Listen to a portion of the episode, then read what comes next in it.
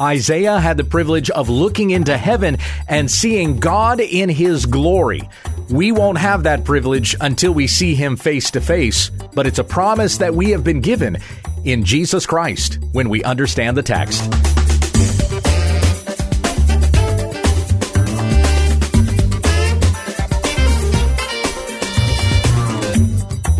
This is When We Understand the Text, teaching through a New Testament book on Monday, Tuesday, and Wednesday, an Old Testament book on Thursday, and a Q&A on Friday. With our Old Testament study today, here's Pastor Gabe. Thank you, Becky. In our study of Isaiah, we are up to chapter 6. If you have a Bible, open up with me. Or if you're driving in your car, just remain as you are and I'll read it to you. this is out of the Legacy Standard Bible. I'll read all 13 verses of Isaiah chapter 6. Hear the word of the Lord. In the year of King Uzziah's death, I saw the Lord sitting on a throne, high and lifted up, with the train of his robe filling the temple. Seraphim stood above him, each having six wings. With two he covered his face, and with two he covered his feet, and with two he flew. And one called out to another and said, Holy, holy, holy is Yahweh of hosts. The whole earth is full of his glory. And the foundations of the thresholds shook at the voice of him who called out, while the house of God was filling with smoke. Then I said, Woe is me, for I am ruined, for I am a man of unclean lips, and I live among a people of unclean lips. For my eyes have seen the King, Yahweh of hosts. Then one of the seraphim flew to me with a burning coal in his hand, which he had taken from the altar with tongs. And he touched my mouth with it and said, Behold, this has touched your lips, and your iniquity is taken away and your sin is atoned for. Then I heard the voice of the Lord saying, Whom shall I send? And who will go for us? Then I said, Here am I, send me. He said, Go and tell this people, keep on hearing, but do not understand. Keep on seeing, but do not know. Render the hearts of this people insensitive, their ears dull, and their eyes dim lest they see with their eyes and hear with their ears and understand with their hearts and return and be healed. Then I said, Lord, how long? And he said, Until cities are devastated and without inhabitant, houses are without people, and the land is devastated to desolation. And Yahweh has removed men far away, and the forsaken places are many in the midst of the land. Yet there will be a tenth portion in it, and it will again be subject to burning, like a terebinth or like an oak whose stump remains when it is felled. The holy seed is its stump. What a phenomenal chapter.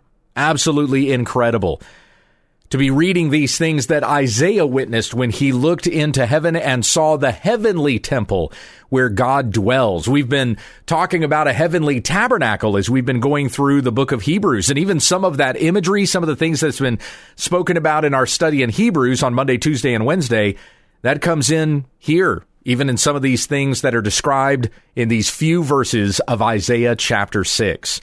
If you're familiar with R.C. Sproul's ministry, you know that he loved this chapter and preached from it frequently. It was considered to be uh, the the chapter that Sproul was an expert in. He wrote a whole chapter on it in his book Holiness of God. John MacArthur has talked about how when he had to preach for R.C. Sproul one time, or Sproul had given him an assignment to preach, was what it was. At one of the Ligonier conferences, he was assigned Isaiah 6. And MacArthur said that was pretty intimidating to have to preach Isaiah 6 in front of R.C. Sproul, who was considered an expert in this particular chapter. Or you might consider it his passion, rather. He was very passionate about this chapter. So we're kind of at a turning point here in the book of Isaiah. We've had mostly prelude. Mostly prophecy is what we've read for the first five chapters. Here we get to narrative with Isaiah describing something that he saw. Now, to recap a little bit of something about Isaiah, he was a man of nobility. A lot of the prophets were often, you know, simple farmers or tradesmen of some kind, very poor and destitute even. Isaiah was a guy who was of the upper echelon of important people in Israel. As I had mentioned in the introduction, he was possibly a priest. He was able to access the presence of kings and not just the king of Israel, but even pagan kings. We'll see him address later on in this particular book. Uzziah was king of Judah for what was it, 52 or 53 years, something like that, over five decades that he was the king of Judah. And Isaiah just about equally served as a prophet in Israel for about five decades. Uzziah had a very successful reign. He was a godly king. He began to reign when he was 16 years old and again reigned for over 50 years. He issued many godly reforms. He was successful in several building projects. He was triumphant over his enemies. Judah very much thrived during the reign of Uzziah. Now, unfortunately, he was not obedient to God all the way to his death. He was still considered a godly king, walked in the ways of his father David, is the way that it's put in the scriptures. But in the in the latter part of his life, he got arrogant and tried to do things on his own. Tried to you know position himself in the temple to do things which he was not allowed to do, and because of that, he was stricken with leprosy. So he died and may have been a premature death considering how God had blessed him through the rest of this reign. But because he got arrogant at the end, he had passed away, and there was a time of national mourning. Even here, Isaiah is uncertain as to what the future holds because King Uzziah has died. This is a very negative beginning here at the start of chapter 6 for Isaiah to say in the year of King Uzziah's death. He's talking about a year of great uncertainty and mourning in the land of Israel. And he goes on to say, I saw the Lord seated on a throne. All of that is said in the same phrase. In the year of King Uzziah's death, I saw the Lord sitting on a throne. So the King of Kings is still reigning. We are not without a ruler. Isaiah is given the privilege of seeing with his own eyes who really reigns over Judah. Uzziah may have been a successful earthly king, but only because of the grace and mercy of God.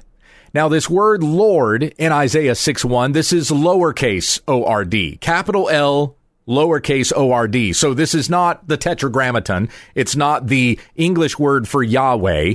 It is a reference to God being king. So in the year of King Uzziah's death, I saw the Lord, he who is king over all, sitting on a throne, high and lifted up. So he is above any of these things that trouble us here on earth. His reign does not come to an end, nor will he be unseated from this throne that he is on, with the train of his robe filling the temple. Now, it's uncertain to us how much of this Isaiah saw was literally what he saw or figuratively what he saw. I, I, think with his own physical eyes, he was certainly seeing something. This is not him passing into a spiritual veil and having some sort of an out of body experience. He is seeing the Lord seated on a throne, perhaps even above the temple. Remember that God dwelled in the temple. That was where he dwelled with his people. The Spirit of God had descended into the Holy of Holies when Solomon had built the temple and he asked God to bless this place that he had built. The fire of God comes down from heaven and fills the temple so much that nobody could enter into the outer courts of the temple itself or they would have died because of the holy presence of God. So that's where God dwelled with his people.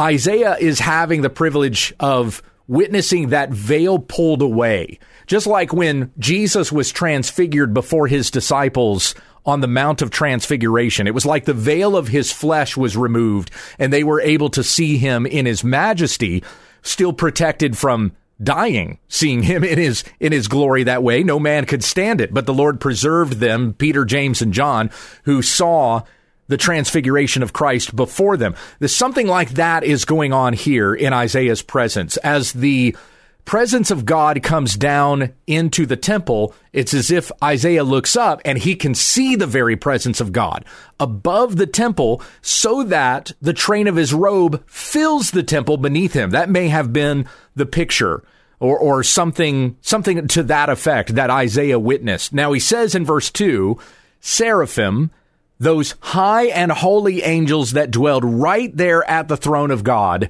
stood above him, it says. And, and not above him in rank, certainly, but this is just to depict that there were angels surrounding him, each having six wings. With two he covered his face, with two he covered his feet, and with two he flew.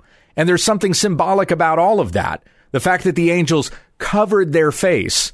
Moses himself was not allowed to look into the face of God. He would not be able to stand it. He couldn't survive. So in uh, in Exodus 33, he asked God if he might be able to see his face. Now, Moses had witnessed a lot of incredible things. He saw the plagues in Egypt. There was the manna in the quail in the wilderness. There was the presence of God descending upon Mount Sinai and issuing the Ten Commandments.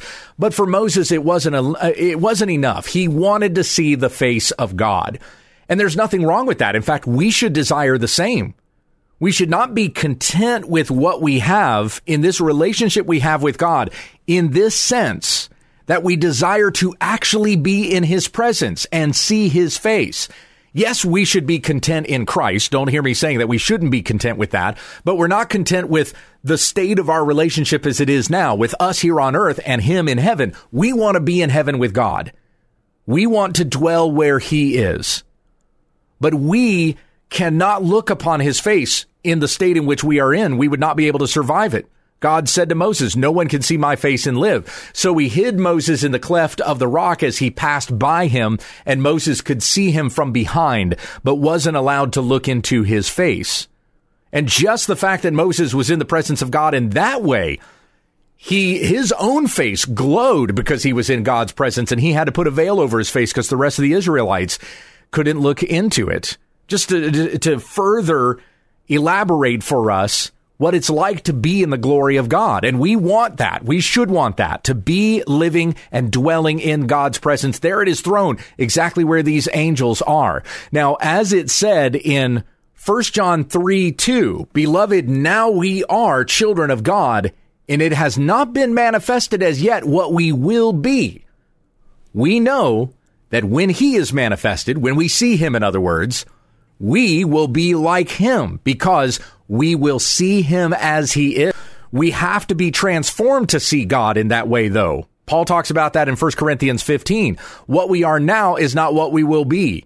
We must, we must die and become something imperishable. In order to see God in his perfection, we must also be made perfect. And so that's not yet our state. And that's also part of the reason why Isaiah responds the way that he does when he says, Woe is me, I am ruined, for I am a man of unclean lips. We'll get to that in verse 5. But here we see of these angels, even the holy angels dwelling around God's throne, they've got wings that cover their face because they cannot even look into God's glory. They have wings that cover their feet. And this is representative of when God told Moses, Take your sandals off for the ground upon which you stand is holy ground. Even this place, though they be suspended in air around the throne of God, it is a place of holiness, and so their wings cover their feet. And with two they flew, which means to put the angels there around God in his presence. The angels are higher than we are. We are privileged to receive a grace of God that they don't have because you just consider those fallen angels, they will not be redeemed. Mankind, made in the image of God, though we have sinned against God, we who believe in the Lord Jesus Christ will be redeemed. But for the angels, that is not the case. So they are nonetheless higher than us, but we will receive greater grace. Ultimately, in the end, we who have been created in God's image and will dwell with him around his throne forever. But these wings with which the angels fly demonstrate that they are higher than we are. Verse 3 And one called out to another and said, Holy, holy, holy is Yahweh of hosts. The whole earth is full of his glory. Now, as R.C. Sproul has said, the only word in the Bible that is used three times to describe God is holy, not love, love, love, not grace, grace, grace, and even not wrath, wrath, wrath. but holy, holy, holy, meaning that he is, uh, as I've heard Steve Lawson put it, he is holy, he is holier, he is holiest. There is no one greater or holier than God. There's also something inherently triune about that to describe God three times as holy, holy, holy. The whole earth is full of his, his glory. He is Yahweh of hosts. That is his name. And he is God even over the angels and the earth is full of his glory. Isaiah is witnessing something happening here above the temple, but the glory of God really fills the whole earth. There is nowhere one can go and be out of the presence of God. Now, that would be assuring to Isaiah when he considers that here in the land of Judah, we are without a king. Well, it doesn't matter where, it doesn't matter where you go. God is king over all of the earth, and you are never too far away from his presence. Verse 4 And the foundations of the thresholds shook at the voice of him who called out, while the house of God was filling with smoke. So, again, the presence of God filling the temple, and even smoke is pouring out from the temple. And, and I have to wonder if this was actually something physical. Isaiah is witnessing a spiritual vision, but perhaps smoke was literally pouring out of the temple, just as had been witnessed before with the presence of God coming down into the temple and there was smoke. First there was smoke and then there was the fire. So smoke is pouring out from the temple to assure the people. Not everybody is seeing what Isaiah is seeing. But as the smoke pours out, maybe the rest of the people can see that to remind them that God is still with them. He is still dwelling in this temple with his people. And then it says, Isaiah verse 5, Then I said, Woe is me, for I am ruined. I am a man of unclean lips, and I live among a people of unclean lips. This is Isaiah recognizing his own mortality and the fact that he is but an unworthy sinner and he's seen the glory of God. How can he live now that he has witnessed this? I, I have to wonder if Isaiah is even feeling in his own physical body himself passing away because the vision is so great for him. And now it's going to destroy him. It's uh, like he could feel his soul detaching from his body somehow. I'm being figurative in a certain sense, but this is uh, Isaiah seeing something that he doesn't think he will survive just because he's witnessed this. Now, to give us a picture of the glory of God, oftentimes you might hear a preacher refer to the sun. You can't stare at the sun for more than a few seconds without the sun burning your eyes right out of your head. And yet you think you can walk right into the presence of the glory of God? God's glory is even greater than the sun that he has created. And Isaiah is experiencing that. He is seeing God and it's like he's feeling himself being destroyed by this very vision. And not just because he's a man of unclean lips, but because he lives in a place that is not worthy of the glory of God. It's not in the presence of God. It's, it's in this place of this people of wickedness who we've been reading about for the, previous the, the previous five chapters and all the wickedness that they're guilty of and the judgment of God that is going to come upon them. My eyes have seen the King Isaiah says, Yahweh of hosts. And then in verse 6, then one of the seraphim flew to me with a burning coal in his hand, which he had taken from the altar with tongs. The altar. We don't know if this was the heavenly altar or if it was literally the altar in the temple, but Whatever it is that's happening here that Isaiah is witnessing, it is only by the grace and mercy of God that Isaiah be purified so that he could stand in the presence of God and address him as God. And he touched my mouth with it and said, Behold, this has touched your lips, and your iniquity is taken away. Isaiah being purified there in the very presence of God, and your sin is atoned for. And then in verse 8, then I heard the voice of the Lord saying, Whom shall I send? And who will go for us? It's a reference to the triune God, Father, Son, and Holy Spirit. Then I said, Here am I. Send me, Isaiah responds. And the Lord says, Go and tell this people, keep on hearing, but do not understand. Keep on seeing, but do not know. It is the Lord who has closed their hearts, has closed their ears, has closed their eyes from hearing, from seeing, from understanding, so that they will come into this judgment that God means for them. Verse 10, he says, Render the hearts of this people insensitive, their eyes dull, their eyes dim. This is a command that God is giving Isaiah, and the words that Isaiah speaks. This is what's going to do. It, it, this is what it's going to do in the hearing of the people. He's going to say it. They're not going to understand it. But what's happening is the fulfillment of God's decree. He has said they're not going to understand. Isaiah will speak it. They won't understand because God has closed their hearts. Lest they see with their eyes and hear with their ears and understand with their hearts and return and be healed. But the Lord isn't allowing them to do that. Their sin is too far gone. His judgment is coming upon them. And we understand exactly what the Lord said to Moses in Exodus 33 once again. I will have mercy on whom I have mercy, and I will have compassion on whom I have compassion. Paul repeats that in Romans 9. Whatever the Lord does is good and just. And so Isaiah responds in verse 11 Then I said, Lord, how long? How long are you going to afflict this people with dumbness so that they cannot understand your words that are being spoken to them? And the Lord replied, Until cities are devastated and without inhabitant. Houses are without people, and the land is devastated to desolation.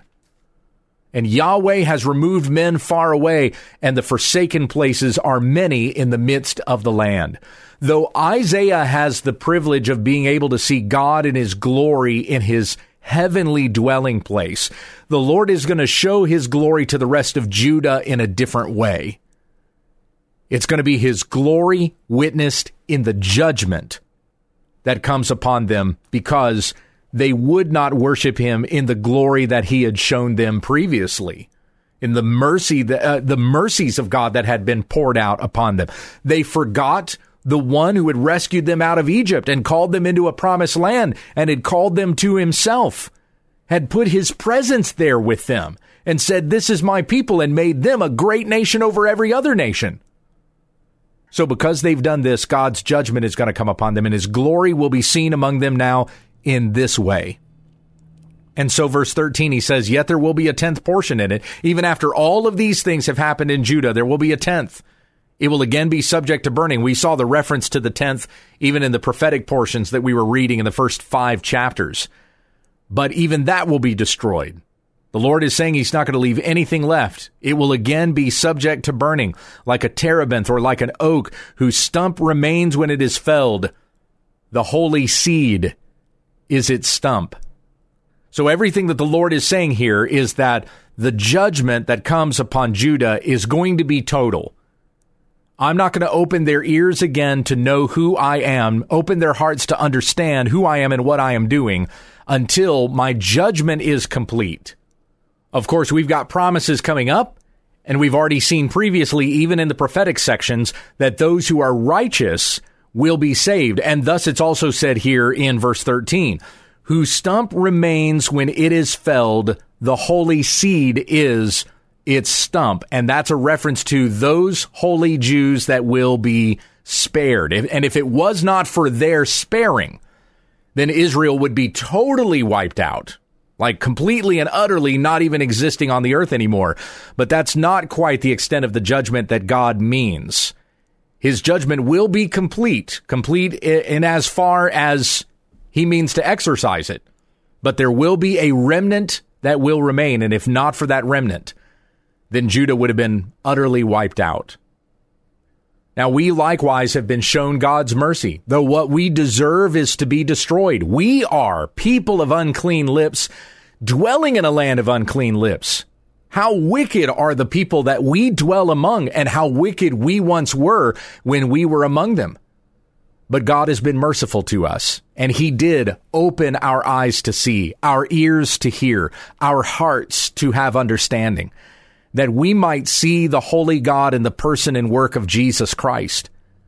He who died on a cross for our sins and rose again from the grave, ascended into heaven and is seated at the right hand of God, is coming back to judge the world in righteousness. And we have come to know this and recognize our need for a Savior and turn to Jesus Christ, who is that Savior. All of this by the mercy of God.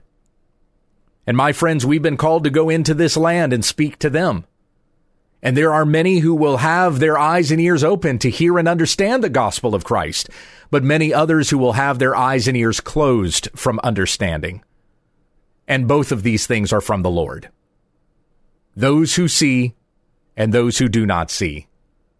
For God will have mercy on whom he has mercy, and compassion on whom he has compassion. Praise God for his wondrous grace. Heavenly Father, we thank you for what we've read here, and may it be reminders to us to live lives of holiness and righteousness before you. We do not deserve to be called your children, but you have nonetheless called us to yourself through the gospel of Jesus Christ so that all who believe are saved. We're saved from the judgment of God. We are promised that holy place where we will be made to be like you. We will see you as you are and dwell with you forever. May that be our hope, our desire, our ambition to see Christ and be where you are. Lead us in lives of holiness until that day. In Jesus' name we pray. Amen. This has been When We Understand the Text with Pastor Gabriel Hughes. For all of our podcasts, episodes, videos, books, and more, visit our website at www.utt.com. If you'd like to submit a question to this broadcast, or just send us a comment, email when we understand the text at gmail.com. And let your friends know about our ministry. Join us again tomorrow as we grow together in the study of God's Word when we understand the text.